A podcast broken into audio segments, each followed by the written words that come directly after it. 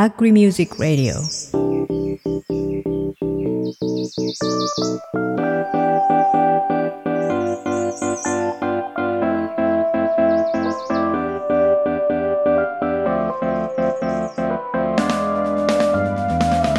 はい、ということで皆さん、アグリミュージック聞いて今日も一日頑張ってますでしょうか？出た。しょっぱなから。何のことやら今回はね、農家バンドフェスっていう、うん。えーイベントっていうんですかね、うん。のテーマで話していくっていうことで、はい。スペシャルゲストが来てねいただいてまさにいるので、そのためのゲストに来ていただいております。楽しみですね。はい。高知の海を分かち合う。太陽の光を分かち合う。水と空気を分かち合う5色のナスや色とりどりの野菜を通じて作る楽しさ食べる喜びをあなたと共に分かち合いたい。Diversity of Happiness Values. 分かち合う農園高知のナスの夜明けぜよ。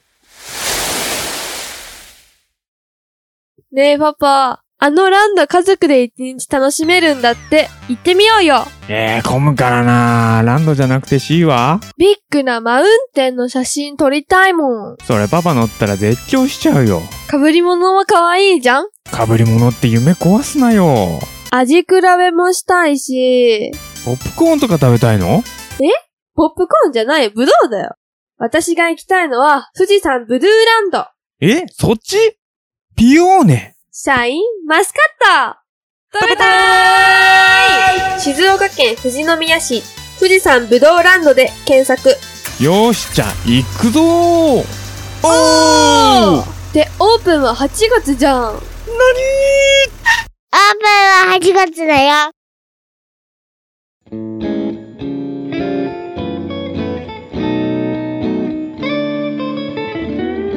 アグリミュージック・レイディオ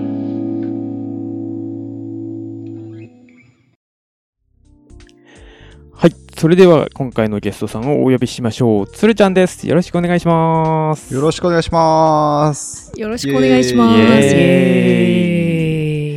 プロフィールをお願いしますはい。つるちゃんは1986年に福岡県福岡市に代々続く農家の長男として誕生。高校生の時にオーストラリアに留学し、大好きなパンクロックに出会います。帰国後、社会人とバンド活動を行い、大学卒業後に収納。2014年に若手農家3人組でポッドキャスト番組農家の種をの配信を始めます。ポッドキャスト番組として日本農業賞を受賞。農家バンドをきっかけに去年からシナヤンと農家バンドフェスを運営しています。はい、はいよろしくお願いします、よろしくお願いします。言わずと知れたと言いたいところですがなかなか、うんあのつるちゃんの知らない部分は今垣間見えた気がするんですけれど確かにね。あそうですか経歴、つるちゃん自身の経歴って知らないな。うん今回はあうんの音楽っていう部分にちょっとピックアップして紹介させていただいたんですけれども、はい。高校生の頃から社会人とバンドを組んでたっていうところなんですけど、はい。そうですね。あのーこのアグリミュージックレディオの裏方でいる慎吾さんと、はい。もう、もう18歳ぐらいの時に知り合って、なんと。あ一緒にバンドしてたぐらいで、もう10代はずっと音楽で、あの、副業で学生もしてますみたいな感じで言ってました。そこまで入り込んでるんだ。そのくらいですね。はい。や副業学生。はい。副業で学生してますって感じでしたね。はい。慎吾さんと一緒にやってたってことはハードコアバンド？ハードコアバンドもしてましたけど、あの、慎吾さんと一緒にやってたのはロックンロールでしたね。あそうなんですね。うんへーうん。とオーストラリアに留学してたのはその頃ってことですか、いや、オーストラリアには高1から高2まで留学してて、うんで、帰ってきて、なんかもう真面目に生きる気があんまりなくなってて。オーストラリアで何があったんですか？オーストラリアで何があった？のかもうババンド、うん、そうですね、バイトしながら、えーお金貯めて楽器買って、えーバンド活動するみたいな。もうそっちの方に10代の頃ずっとやってましたね。ちょっとそこら辺の話は、あのー、一曲聴いてからじっくり聞きたいと思うので、まずですね、あの、農家バンドフェスを多分聞いてる方の中には知らない方もいるかもしれないので、うんちょっとそのあたりの説明をお願いしたいんですけれども、はい。農家バンドフェスとはっていうところですね。農家バンドフェスとは、農家バンドフェスとは、えーまあ、先ほど紹介にもありました通り、シナヤンっていうね、これもポッドキャストとかやってる、うんえーツイッターを使いこなすツイッターお化け、SNS お化けと僕は呼んでるんですけど、確かに。めちゃめちゃ戦略的にツイッターを使いこなす人がいてう、ん。この番組にも出たことあるはずうなんですけん去ど、年ね。はいはい去年の。ですよね。彼がもう、まだ農家がほとんどツイッターやってなかった頃から、すごいフォロワー数を持っていて、幅を利かしてたんですね。はい。えーで、そんな彼と、えーの飲み会の後に、夜中ですね、もう夜の4時、5時ぐらいに、なんか農家だけでバンドしたらおもろくねみたいな話を、うんうんうんになって、で、それでやった農家バンドの動画がツイッターで、まあ、彼の戦略もあって大バズりしまして、まあ、新聞に取り上げられるわ、トレンド乗るわ、みたいな感じの。うん。はい。もう、もうこうなったからには一つの文化にしてしまおうといった感じで、もう受け皿としてフェスを開催しようみたいな感じで、まあ去年第1回をやって、今回第2回が昨日終わったところですね。うん。そうですね。うん。まあ、その言っていただいたあの最初の農家だけのバンドっていうのが何を隠そうあの私と あの裏方の慎吾さんと歌ってましたよちゃね。んと、はいうんあのコッティとですねはい。農家の種のコッティと5人でうん。そう。や A ちゃんがボーカルでね、もう相当取り直しさせてたんで、もう、もう当時は申し訳なかったですけど。なんか愚痴ってた気がする。まあそれもネタの一つとしてね や多分、多分、一つとして30テイクぐらいしたんじゃないかな。あまあ、本人は多分もっとしようと思いますね。相当取りましたね。はい。こっちが見見たのだけでもそんくらいだった。へー。いやでもその甲斐あってっていう感じでね、すごいいいものができたなと今でも思いますけれども、うん。相当良かったですけど。それは去年はツイッター上でそれぞれの農家のバンドの方々が一斉に自分の撮った、まあ、動画を発表するっていう感じだったんですよね。そうです。去年はうんうんもう参加者も事前にある程度把握はしてたんですけど、もうんうどうなるかわからないんで、この時間になったらみんなで一斉にボンと上げますっていう風にしたんですよね。それを農家バンドフェスだともう言い張って。はいはい、でうん何組ぐらい去年は出たんですか？去年結局何組でしたっけ？あ ?30 の、とか？把握してたのは結構出 10, ましたよね10ぐらいだったんですけあど、ーはいはいもうあ全然超えて20から30番組ぐらい。あやっぱそのぐらいだったんだ、うん。番組じゃないかう、ん。バンドか。バンド？うん。ぐらいがもうボーンと出てきてですね。こっちが把握してないような人たちもどんどん参加して楽しんでくれてなんかめちゃめちゃ面白い感じで盛り上がったんですよ。確かだからそのねつるちゃんや A ちゃんがやってたバンド以外にも先週のうん。アッキーさん、ね、アッキーさんだ。アッキーさんのバンドとかすごいクオリティの高いのを出してましたようね、んうん。思ったよりみんなすごかったみたいな。ね。そう、うんで今年はさらに増えてうん。うんもう3日のイベント。そうそうそう。3days で。これもね、もう本当にシダヤンの悪い癖だと思うんですけどもそれに それに振り回されてるってとも言えると思うんですよね。あそうなの？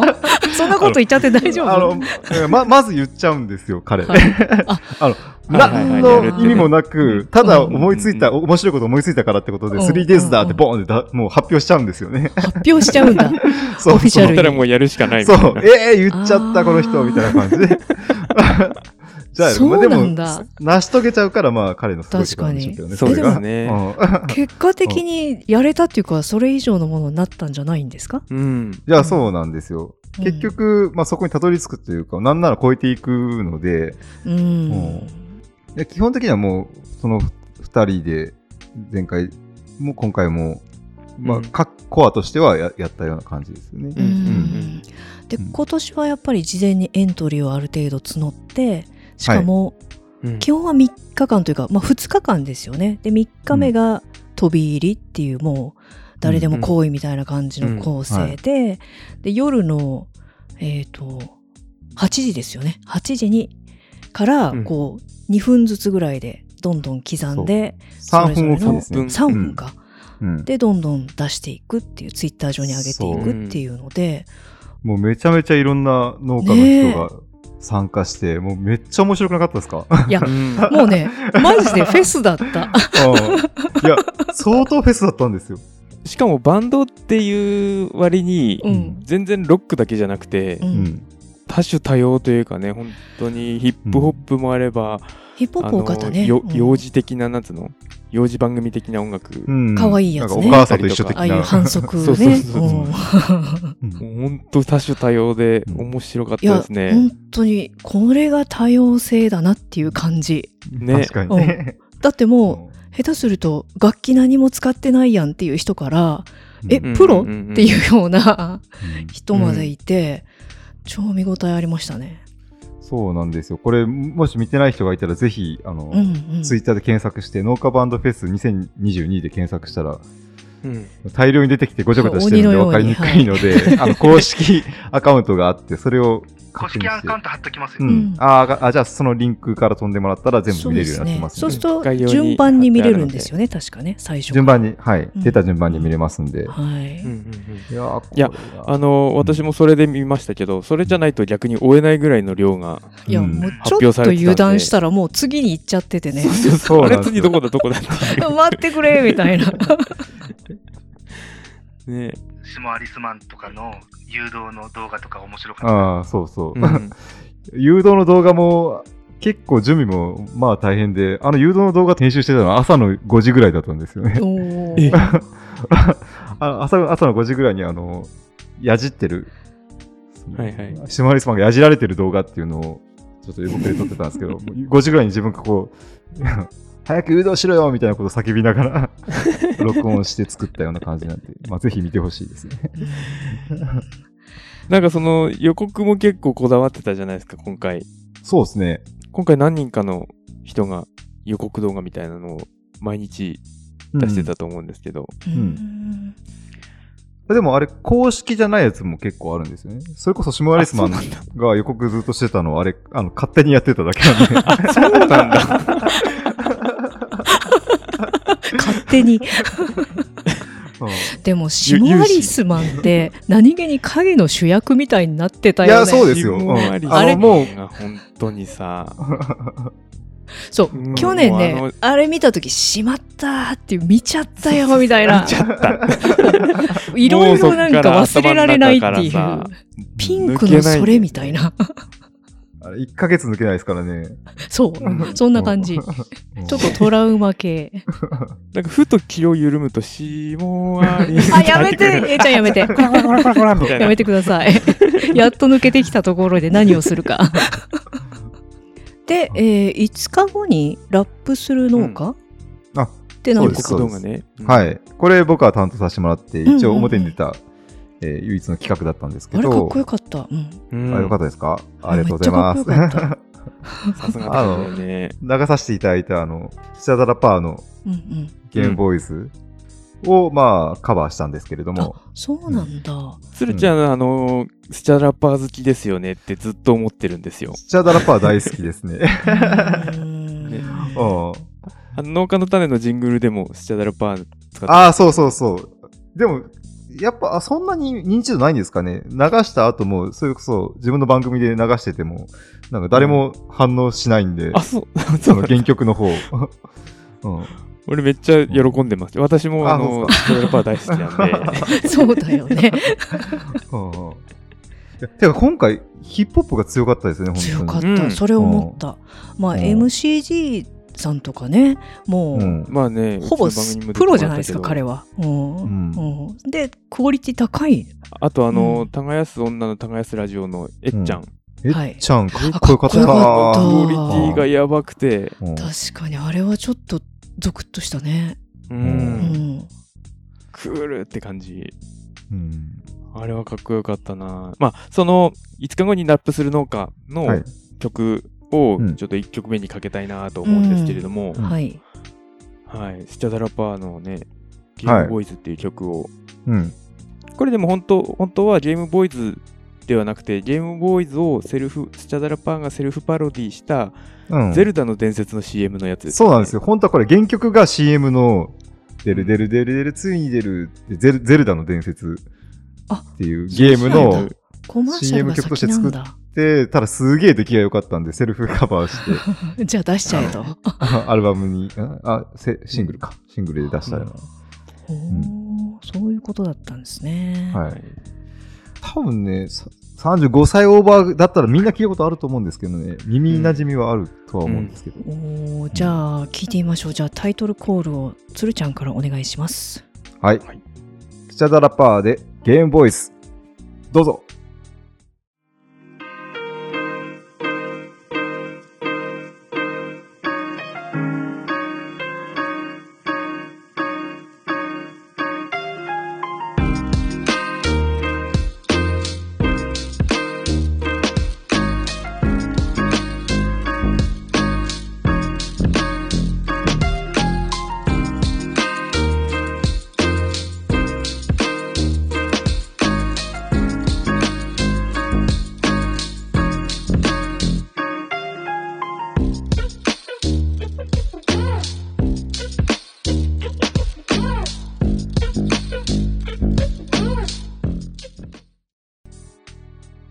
スチャダラパーでゲームボーイズでした。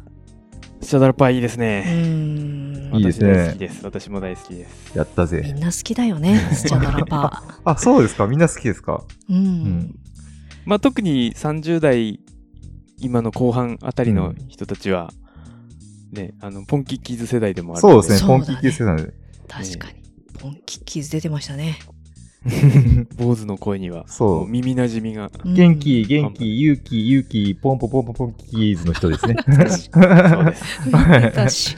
そう、だけんまだ本当に日本にヒップホップという名前すらほとんど浸透しなかった時代に、子供番組であれやってたんで90年代うんからやってたと思うんですよね。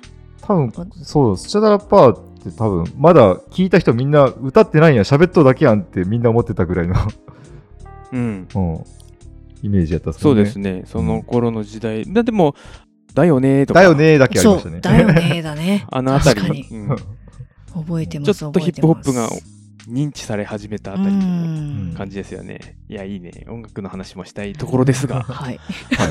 別番組になってしまうので。はい別の鶴ちゃんの過去の話をちょっと聞いていきたいなと思うんですけれども、ほまあ、さっきちらっと言ってもらったそのオーストラリアに留学してたっていうところでう。うんうんそこでパンクロックに出会ったっていう話をちょっとお聞きしていきたいんですけど、うん。あ、そうですね。まあ、それこそ、音楽自体は結構好きだったんですけど、うん。えーまあ、高校はとりあえず海外に行きたいと思ってへてー。もう海外に海外で単位を取れる高校を選んで行ってもう高1から高2までオーストラリアで単位取ったんですけど、う。んあそう。そういうことだったんだ。そういう留学なんですね。結構留学っていうと一回休学して、うん。ね、1年間遅らせるよね。海外行ってみたい。な。あそうそう、うん。けどまあ唯一なんかその高校だけは、えー向こうで単位を取れるみたいなのがあったんですげえ遠かったんですけどあのいいですねでも、うん。遠い？ああ、家遠から遠い。いですね。そうそうそう。やけん、高3になって帰ってきてからは、なんか朝5時ぐらいに出てましたもんね。学校行くために。始発うんで早すぎる、うんやけんもう3年通うつもりはないけど、とりあえず海外行けるんでって感じで通いましたね。はいはいはいパンクロックとはどういう出会いだったんですか？うん。で、オーストラリアに行って、向こうって、やっぱりもう、ちょっとロック古い雰囲気だったんですよね。向こうのハイスクールの少年たちは。へうんちょっと古い感じで、あの、エミネム全盛期です、行った時、ちょうど。ああそっかそっか、うん20年エイドマイルが出てて。ねうん。うんうんうんうんで、うんまあ、それまで結構、まあまあ、いたはいたんでしょうけど、白人がそのトップに出たんで。なんかやっぱ白人の文化すげえ強いというか、あの、うんヒエラルキーが凄まじいんですよ、向こうって。うんアメリカとかそうなんですかね、真央さん。いやーでもオーストラリア私も行ったことありますけどオーストラリアの方が、まあ、いわゆる白人の人は多い印象ですね。うん。ああ、うん。いや、あの、要はハイスクールの中でもう完全な序列があって、白人の、はいはい。えーイケメンイケ女のスポーツ万能のチアリーダーと、は いフットボールチームのリーダはいはいはいーみたいな。すクイーンビークイーンビーく海外ドラマでよく見るやついやこれリーダーとフットボールのやっぱそうなんだっていう本当にあるんだみたいな。海外留学行く人って大学とかからじゃないですか。うんうん。はいはい高校じゃないよほぼね。99%は。なんで、はいもうほぼ選抜され終わった後の人、層しか見てないんですよね。うんうんうん。なるほどけど、ハイスクールってそういった白人のトップ層がいて、はい。はい。ああはっきりとしたカーストがあるんですねで、一番下はもうブラック、黒人の、もう要はスケボーで学校来て、バスケットボール授業中を持ったような人たちですね。はいはいはい、はい、で、まあ、みんな、みんなタイマー捨ててみたいな。海外ドラマがそのまんま。でなんかなんか今すごい浮かんだわ頭に。それ本当にやってんのみたいな。そうそう。まあ、アジア人はね、自分たちが一番下だと思ってるんですけど、黒人は上に見ているみたいな感じ。変な、変な、とりあえず、はっきりとしたヒエラルキーがあって、へえ面白いな。うん。そう。で、やっぱヒップホップ、白人がトップになったような音楽っていうのは、やっぱり全体としてもうん結構主流の流れがあって、スチューデントの中では。スチューデント。そう。でもそんな中ね、一部、オールドスクールなうん。人間たち、はいはちょっとコアな、オタク系なんですかね。白人も黒人もアジア人も関係なく、一部、とにかくロックンロールが大好きなんだみたいな集団がいて、もう常にギターを持ってて、授業中もなんかギターも、こう、かけたまんま座ってわかるみたいな。るわかる。ギター少年みたいな人たちだよね。そうそう。めちゃめちゃうまいんですよ。わかるわかる。特にギターにこだわる人種。うん。そう。髪長かったりとかね。いて、で、なんか、まあ音楽好きだったし、まあうん彼らと話すの面白かったんで一緒に行って、で、授業でなんか一個、ミュージックビデオを一個作りなさいみたいな授業があったんですよ。えそんなんあるの？はい。いいなでクリエイティブ そうそう。もう任せ自由に任せるからパソコンで一個ミュージックビデオを作ってこいって言われて、それで、うんあの、その集団と僕も入って、一緒にオフスプリングのプリティフライっていう曲があって、それを、それの PV を作ろうってなったんですよね。へえそれで、あの、とにかく街中を踊り狂いながらなんか、走り回ったりとか。そうそうそう。楽しいやつそう。それがなんか、学校ですごい表彰されてできたやつが。えよくできてたんだよそう。えちなみに鶴ちゃんはその時何を担当してたんですか？うん。自分は結構主役で踊り狂う役みたいな。えでも楽器とかは何ですか？あ、はギターを弾いてやってましたね。うん。ボーカルだったんですか？やいやいや、ギターを弾きながら踊り狂うみたいな感じ。で。どん踊り狂うっていうそれ今も見れるの？見たい本な家の MV もそんな感じなんそうそう。本家の MV もそんな感じ。ああなるほど。あーそれをちょっとオマージュが入ってる感じ、うんうんうんはい。そんな感じで。へえそただの頃か非常にらそんなことを。そう。で、他はみんなやっぱヒップホップ系というか、クラブミュージック系うん。のミュージックビデオだったんですけど、なんかそういう時、代だよね。そう。うん。でもなんか、めっちゃパンクロックな ある意味目立つよな。をぶち込んで、なんかすごい衝撃、ドーンって衝撃をなんかみんなに与えたみたいな、うんうんうん。うん感覚があって、ね。うん。うん。で、俺らは死ぬまでロックで行くんだぞみたいな、なんか、談合。うん硬派そうそう。へえそれでじゃあロックっていうかバンドみたいなのをやり始めてそうですね。演奏して、で戻ってきてから社会人となんですか？そうですね。日本帰ってきてからも、まあ、ロックって、なんすかね。まあ、学校、なんつうんですか。やっぱり10代、10代にロックに染まってしまった少年って、うん学校なんて言ってられっかみたいな感じになっちゃうじゃないですか。ちょっとこうブレた感じになってるのなるほどなるほどちょっと反社会的向こうのな向こうのそういうロックはい。と出会って日本に帰ってきたら日本のロックじゃちょっと満足できない感じいや、そんなことないですよ。やっぱ、その時ちょうど、えー青春パンクのブームがああそっか日本で起きてて、帰ってきたらうんうん起きてて、うんうん Going Steady とか、うん。うん。向こうでなんかすごい熱くなってたことを日本でもなんかうん。がむしゃらにやってる人いるんだ、あできるんだみたいな。うん、っていうかうん。超かっこいいってなったんですよね。うん。日本語でもかっこいいみたいな。あじゃあそれでやめずに続けられたみたいな感じなんですね。あ学校ですか？あのー 音楽を。まあ 学校もですけど、学校もですけど。社会人とバンドを組みながらやってたわけだ。あそうですね。学生で。もう、バイトの方が多かったですね、学校行くより。うん。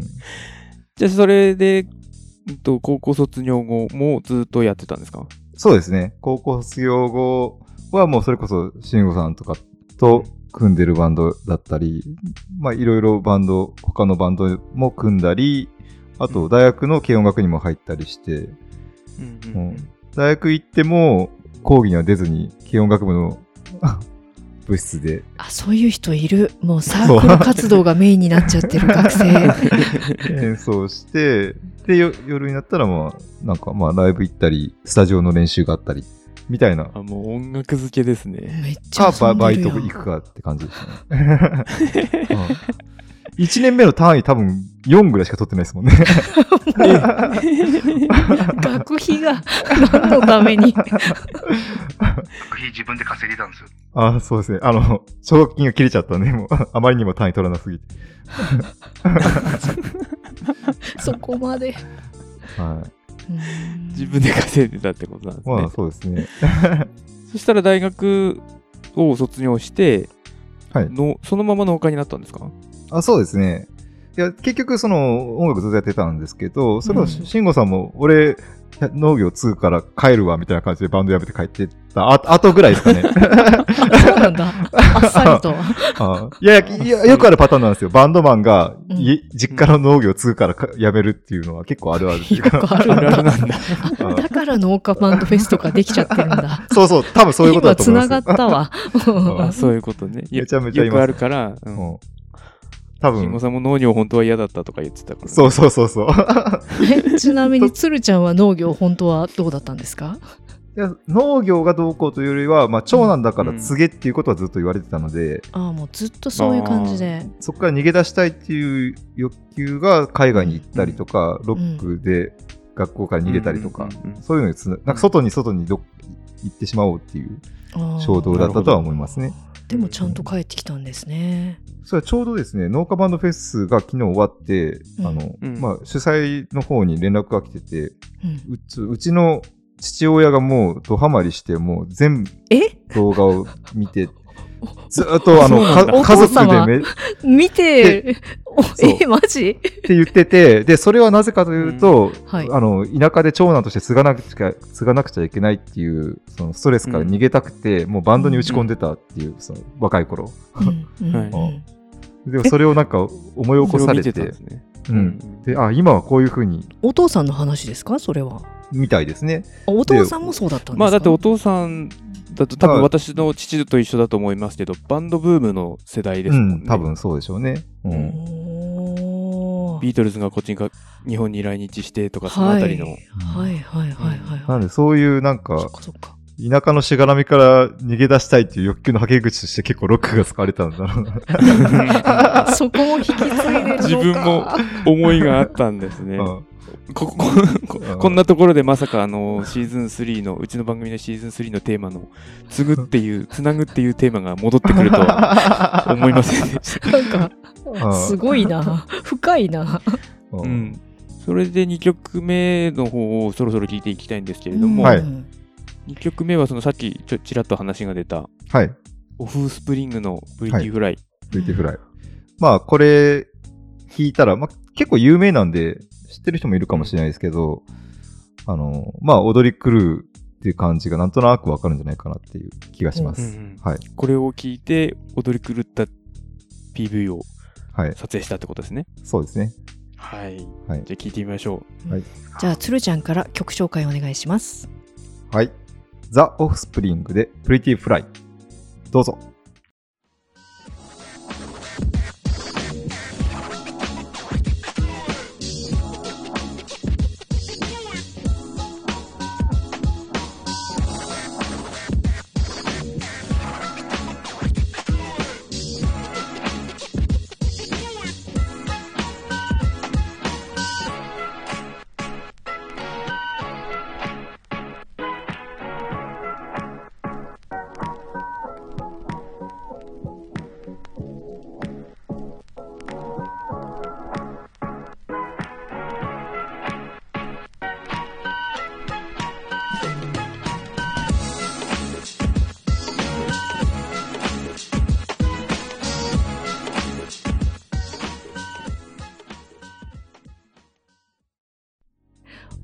プリングでプリティフライでした。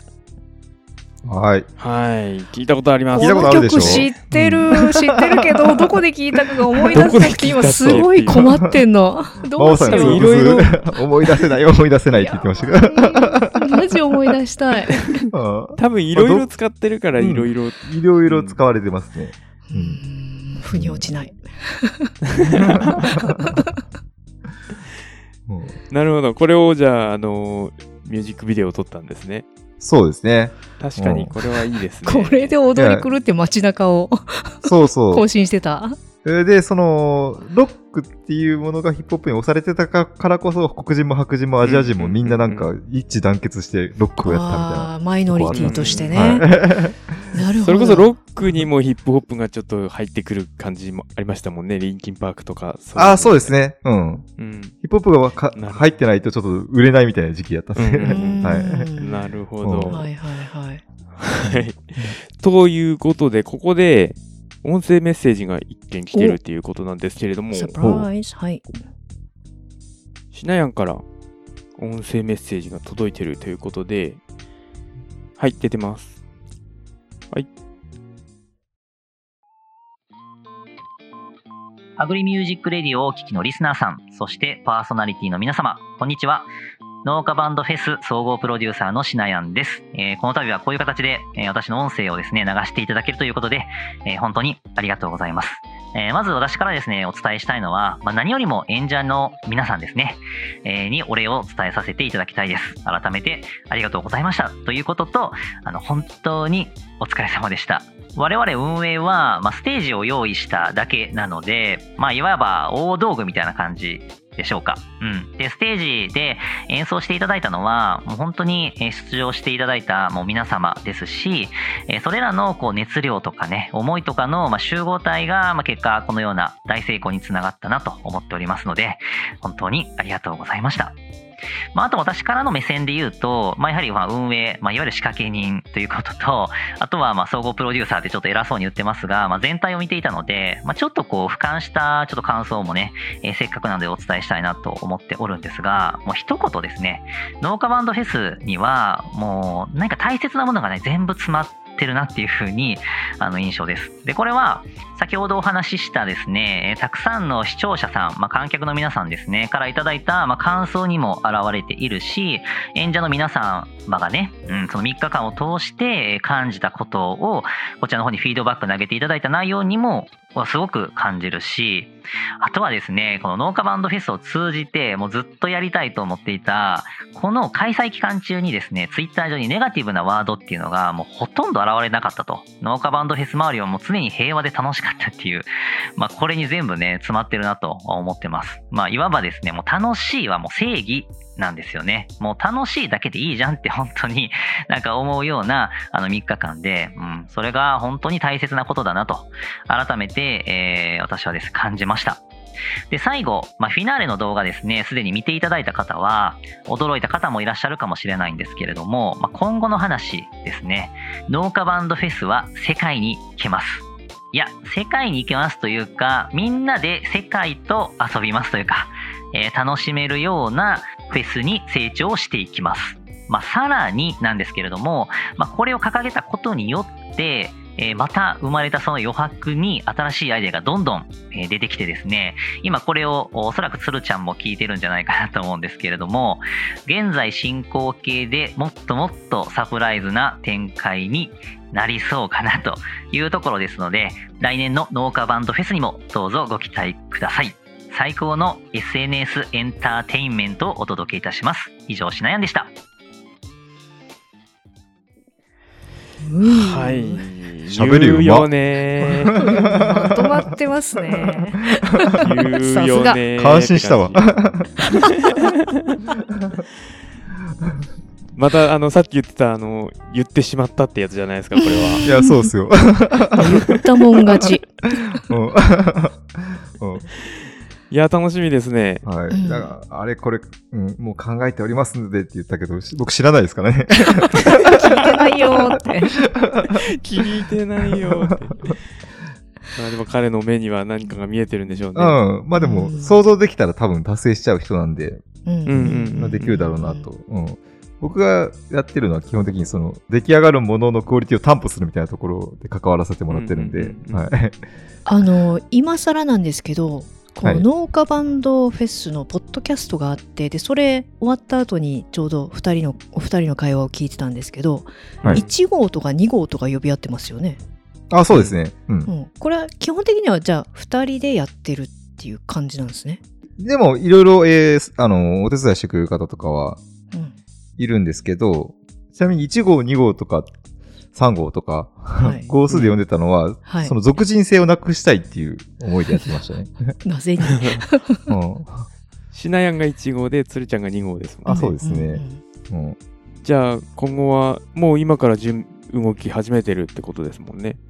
そうですね。まあ、世界へっていうのはもうか、前から考えてはいたんですよ、確かに。うんまあ、日本でだけでやる必要もないことですし、うん音楽ですからやってることは。うん。うん。うん。あの今回も海外から出てらっしゃった方いましたよねしたねニュージーランドだっけ、うん。うんうん。まあ、日本人の方だとは思うんだけど、うん。もうすでにって感じ。うん、でもその人も周りにいますか？って聞いたら、あの、うんいっぱいいますっていう言ああってたんで。じゃあそっから広がりそうですよね。はい。もありますし、ううん。うん。できれば、あ、ニュージーランドとか面白いですね。気候は逆真逆ですからね。うんうん うん反対側。はい。私の住んでる奥入瀬町の隣町が三沢市っていうんですけど、うん。そこに米軍基地があって。で私もあの外人の友達何人かいるんですけど、そのうちの一人が、はいこっちに住んでいながら、アメリカの音楽大学の教授をやっている人すげえ。あ ーその人の奥さんの実家がカウボーイなんですよ。で、写真見せられて、あの、ここ一面所有地だみたいな自慢をされたことがあるんですけど、そういう人多分結構いっぱいいて、カウボーイってやっぱ音楽やってるんですよね。うん。へえカントリーとか？マイギターをもう、そうそうそう、カントリーとか、まあロックも結構やってたりするんだけど、うんうんたまに見ますもんね。やっぱね、そういう人たち、うん。絶対脳かける音楽はやってる人は山ほどいいますよねうん。じゃあ今あのゆうちゃんからのコメントで英語のタグにしないとねっていう確かに。ハッシュタグファーマーズバンドフェス農家バンドフェス。いや、でも、うん、農家を残そうかっていう話は結構濃いめに進んでますね。あ確かに、ね、それこそそののバン、なんだっけ、農家バンドフェスのポッドキャストで言ってましたもんね。うん。農家農家ってもう言わせると。うん、うん。あえてそ世界中の人に定着させてお寿司みたいなね、そう。音楽かける農業やってる人イコール農農家。家みたいな。なんか農家のディフィニッション農家 津波的なやつですね。そ うそうそう。うんでもいい。ですね。うんいや面白それすっごい面白そうだし、うん。うん。えー、なんかすごい数来ちゃうよねそしたらね、いや、本当にどうなるか全然わからないですうね。うん。うん。どうなるかわからないですけど、でも、えーまあ、ヨーロッパかから一つ、み東南アジアから一つとか、地域ごとに、うんまあ、一個ぐらいは絶対出てもらうようにはしたいですよね。アジアすごそうだなタイとか、うん。そうそう。う。ん。そっちの方タイがね、めっちゃ今暑いからうな。んタイとかフィリピンとか、うん。フィリピンの人とか音楽大好きだから、ですよね。うん。すっごいうまいしね、うん。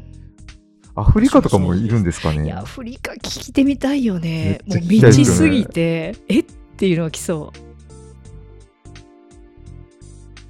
はいはいはい、はうんい。世界のサプライズ動画ね。はい。あ いいですね。出てもらう 確かに、あの、あアフリカ人たちはちょっとお金出したらめっちゃやってくれそうな気がしますね。あどうなのそれ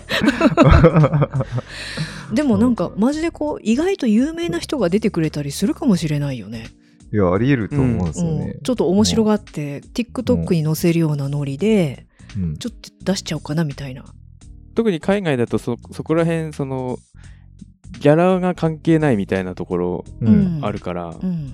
なんかポッと意外と、え、この人がみたいな人が参加してくれたらめちねゃくちゃ楽しいことになる。好きそうじゃない？そういうこう、うん。サプライズ的なやつ、うんうんうんえ目に届けばやり出す人はいると思いますうん。ね。うん。うんうん。うんやっぱ好きそうなのアメリカ人なかなか好きそうなんですいや絶対好きでしょ、うん。こういうお祭りとかもサプライズとか バカなこと大好き？みたいな、いや、そう。農家がなんか舞台に乗ってメタリカ弾きようのか見たことあるんですよね。なんかいいね。すごい想像つくわ。あそうそういうおバカなことをするうん。アメリカの農家さん。バンジョーで。やってほしいな夢が膨らむって感じだね。やばいね。ちょっとこれ楽しすぎるね。うん。やでもそのぐらいワクワク感はめあったんで、今年のうん。うんですも。うあとあのーシナヤンが多分言ってたと思うんだけどやっぱ音楽は言葉を簡単に超えられるって言ってて、うん。それがすごいね。そうだそうだと思ったんだよね。うん。うん。やっぱね、その文化も入ってくるからね、音楽には。うんうん。そこら辺が異文化交流じゃないけど。どんどん広がりますね、で、その民族の中に、の体の中に流れてるリズムってちょっとなんか違う気がして。て、あうん。あわかる、うん。まあ、アフリカの人だととんでもないなんかグループ感ありますけど、まあ、日本は日本で日本人のなんか持ってるリズム感みたいなのうんが、うんうん。ちょっと平坦なリズム感ですけど、うん。まあ、それはそれ個性としてなんかそういうのが出てきたりしたらすげえ面白いなって気がしますね。うんうんうん。確かにね。ううんん、いいですね。はい。もう本当にワクワクする感じですけれども、ちょっとそろそろお時間が来てしまったので、はい。お知らせ事などあれば、あのね、実はあの、まあ来年はもちろんザ・ワールドってかん形ではい。ぶち上げるつもりではいるんですけど、すねその前にね、ちょっと夏に、ヒップホップ系の、お。まあ、クラブミュージック系のちょっとやばい。A ちゃんがやばい。やりたいんですよ。まあ、もうちょっと広げて、そのレゲエとかぐらいまで、ちょっと夏そこもやばい。の青空が入るような、私もそこちょっとやばいかも。ポンポポンポーンちょっとなんかリズムトラックとか作ってやりたい。そうそうそう。多分結構、今回の流れ見たら、そっちも結構盛り上がるんじゃないかなって気がして、うんいや絶対いいっすね。うんいや、期待してるんで、もし、ラップできる方、それこそクラブミュージック系に興味ある方とか、で、好きです。えー脳に関わる方、うん。もしよかったら、えー。レゲエ、もちろんもちろん。いいでしょう。うんまあ、あとなんか、レゲエ寄りになるんじゃないかなって気は僕は今、今のところしてるんですけどね。うん。今回思ったのが別に、あの、歌なくてもいいかなっていうのもいいです思いますよね。うんはい。うん。ありだね。確かに。うん。いいですね、ヒップホップ。あの、青空の映ってれば、どうにかなるんですよね。何か。えー？ナイスアドバイス。そこら辺、そこら辺含めて。困ったら空を取れ。はい。はい、ということで、この辺りでおしまいにしたいと思いますけれども、はい。ということで今日は、えー農家バンドフェスからつるちゃんでした。ありがとうございました。ありがとうございました。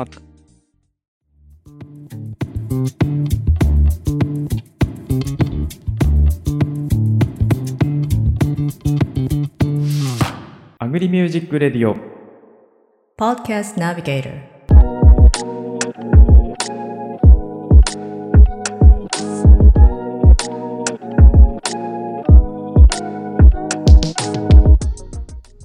こんにちは。小農ラジオのゆうちゃんです。このコーナーは私たちポッドキャスターが推しポッドキャストを紹介しております。今回僕が紹介するのは、ポッドでという番組です。この番組はですね、アダムさんとミケさんという男女お二人がポッと出た話をポッドキャストで繰り広げるというコメディ系の雑談番組なんですけども、まあ非常にね、この二人の会話の内容もテンポも良くて面白いんですけども、ミケさんのですね、笑い声が非常にいいんですよ。もう超ゲラで、僕はあのゲラ好きなんですけども、ミケさんのこの特殊なゲラがね、聞いてるとすごい、楽しい気持ちになって、農作業しながら、これ聞いて一人でよく笑っています。あの、ポッドキャストって結構、農系とか、テック系とか、歴史系とか、ここ、耳から勉強する系が多いんですけども、これ聞いて本当にこう楽しくて幸せな気持ちになるポッドキャストっていうのも、えー大好きでよく聞いております。ぜひ聞いてみてください。以上、今日のポッドキャストナビゲーターでした。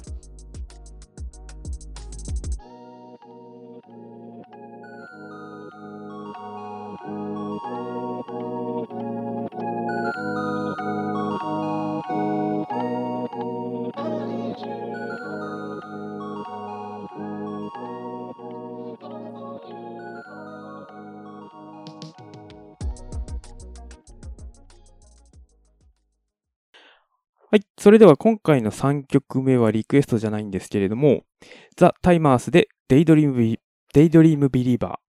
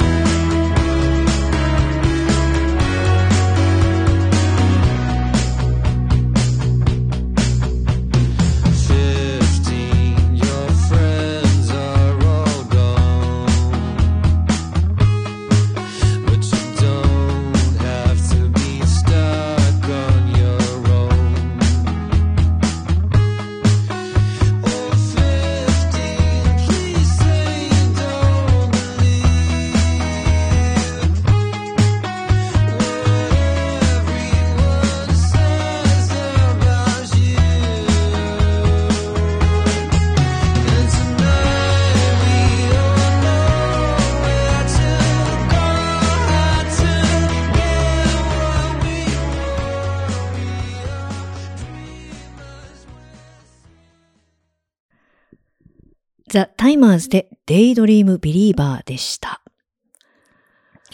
いい曲だよね。いや、もちろんこの曲ですよね、今日いは。やー、アグリミュージアグリミュージックレディオやってましたね。やりましたよ。やりましたよね、へいちゃん。うん頑張りましたよ、動画作成。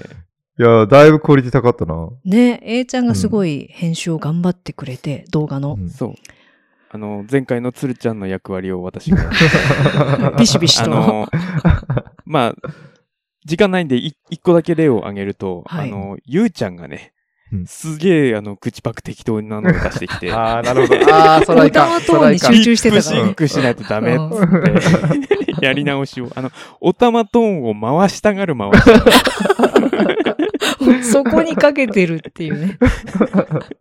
だけどさ、うんみんなオタマトーンオタマトーン言ってちょっとずるいよね。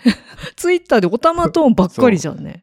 私ピアノめっちゃ練習したのにさ。裏話的なことを言うと、あの、ゆうちゃんの動画結構何回もオタマトーン回してるんで、実は。本当はぐるぐるやってんすよ使ったのは1個だけねうんでもいい場所で使っとったな。うんあの、つるちゃんがツイッターで反応してくれたけど、その後、あの、オタマトーンを弾くかと思いきや、歌い出す。どう考えても鳴らすときでしょ。オタマトーン弾かないっていう、あの 動画的には。しかもあれ、オタマトーンの音はあれだよね、ノリコの音だよね。ちゃんと弾けてる。そうなんや。声はね、ちゃんとゆうちゃんの声も入ってるんでそうタマトーン供給型バンド。なぜかオタマトーン2人いるから。すごいよ確かねに。一つのバンドの中そういや、初めて見たときは、あ、マホさんピアノ弾くんやって思ったのに、もうその後、オタマトーンで上書きされてますもんね。ずるい。だからさ、ちょっと、めっちゃ練習してんだよ。何十年もさ、みたいな。そうよ、そうまあよ。もうね、結構何回もやり直しかけたもんね。そうですよ。うん A ちゃんがもうダメとか言って、うん毎日のように 動画を暗いから。す暗いとか言って。そうそうそう。そうなんですよね。へー確かに。苦労しました。本当にありがとうございました。あ、そうな。まあ、そんでもそれでいい動画ができたんで、なんか良かったです。うんいや、でもそういう細かいところの積み重ねがね、あ、なんか良かったなって思うかどうかに関わるんですね。うんうんうん。そうだね。うん。うんはい。はい。まあ、ぜひぜひ皆さん、まだ見てない方、うん、ぜひぜひ、あの、ツイッターで見てみてください。あの、はい、このアグリミュージックレディオのアカウントでツイートしてるので、はい。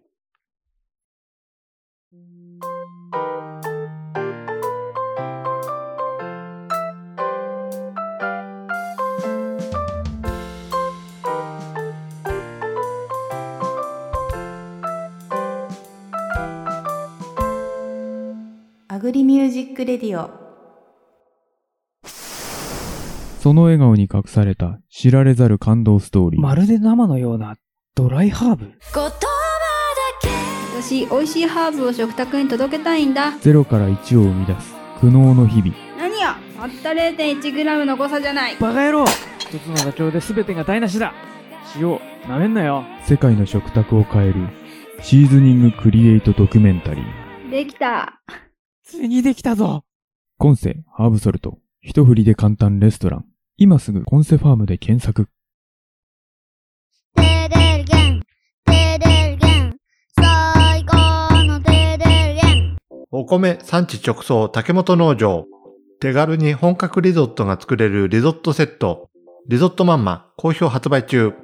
詳しくは、カタカナ入力、テーデルゲンで検索。美味しいお米、食べてちょうだい。心を耕せ。アグリミュージック、レディオ。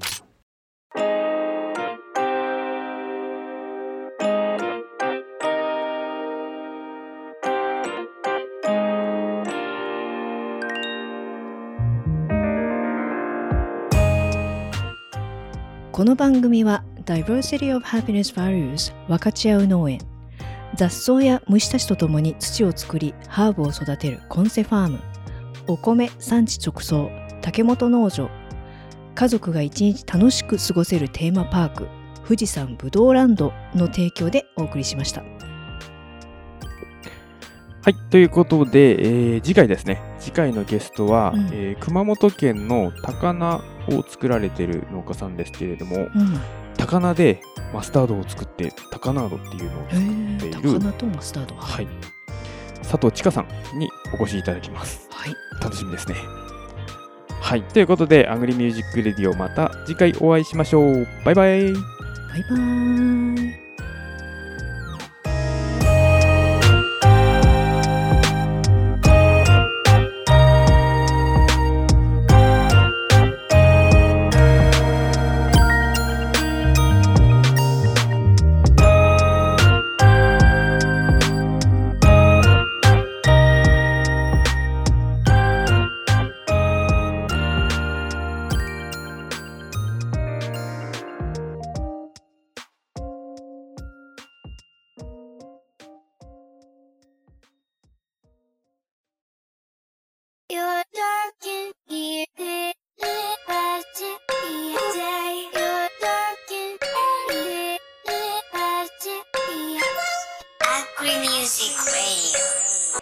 Music Radio このクワを持つ手にも。誇りがあるんだ。俺でも絵にも誰に褒められるでなくとも。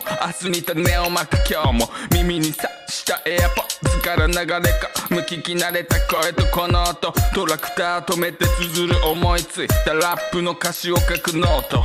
ポッドキャストと音楽を通して気づく一人じゃないってこと。君の仕事に誰かがありがとう。って言ってる声。が聞こえた時。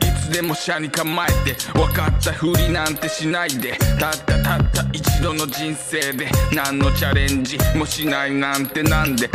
ただ消費させる対象とみなされ失う主体性再現ない生産性の追求に気も耐えたい。でも活目性をクリエイター日が暮れたがここからが泣いた無駄なことなんてないんだ。この花もまかれた場所で咲いた。